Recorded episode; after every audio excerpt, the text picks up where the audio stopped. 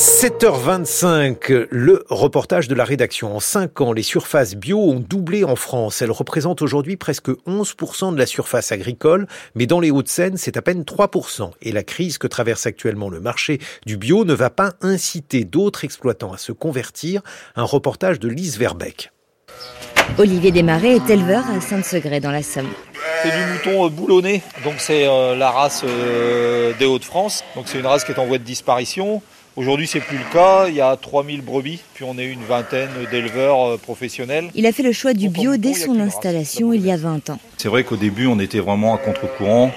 On nous regardait un petit peu euh, bizarrement, quoi. Ça a changé, mais bon, euh, il y a toujours quand même des a priori sur, sur l'agriculture biologique.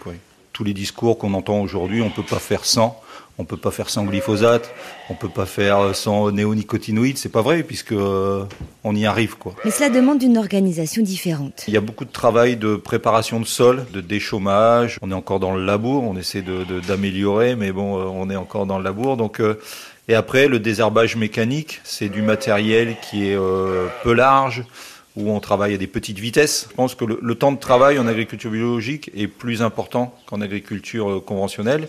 Et puis donc il y a besoin de plus de main d'œuvre. Et voilà, c'est on se met des contraintes en plus que oui effectivement, où il y a des gens qui le Enfin, conventionnel, je dirais, c'est pas, c'est tranquille. Hein. Ouais, faut pas me faire de copains, mais quand même, faut pas, c'est pas forcément très très compliqué.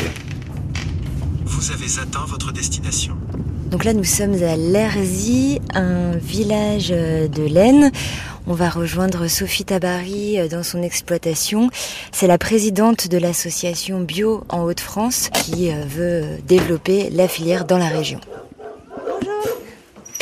Dans les Hauts-de-France, il y a 3% de surface agricole bio. La moyenne nationale, c'est à peu près 11%. Pourquoi si peu d'agriculteurs bio en Les Hauts-de-France, elles ont la particularité euh, d'être très fertiles et d'avoir très peu de contraintes euh, géomorphologiques. Donc en fait, euh, ça a été très vite possible d'industrialiser l'agriculture. Et on a donc des outils aussi industriels qui sont très complexes à transformer.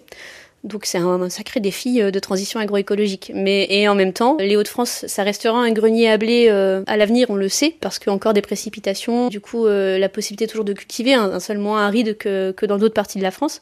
Et on, a besoin de se préserver cette, cet outil-là, pas à l'échelle de 10 ans, mais à l'échelle de 30 ou 40 ans, et même plus, j'espère. Donc en fait, on a absolument besoin de la transition agroécologique dans les Hauts-de-France. Betteraves, pommes de terre, la région est centrée sur les grandes cultures. Passer au bio nécessite donc un réel changement de paradigme ça demande par contre de changer de logiciel et ça demande de, voilà d'avoir des haies, ça demande d'avoir de la biodiversité en bon état.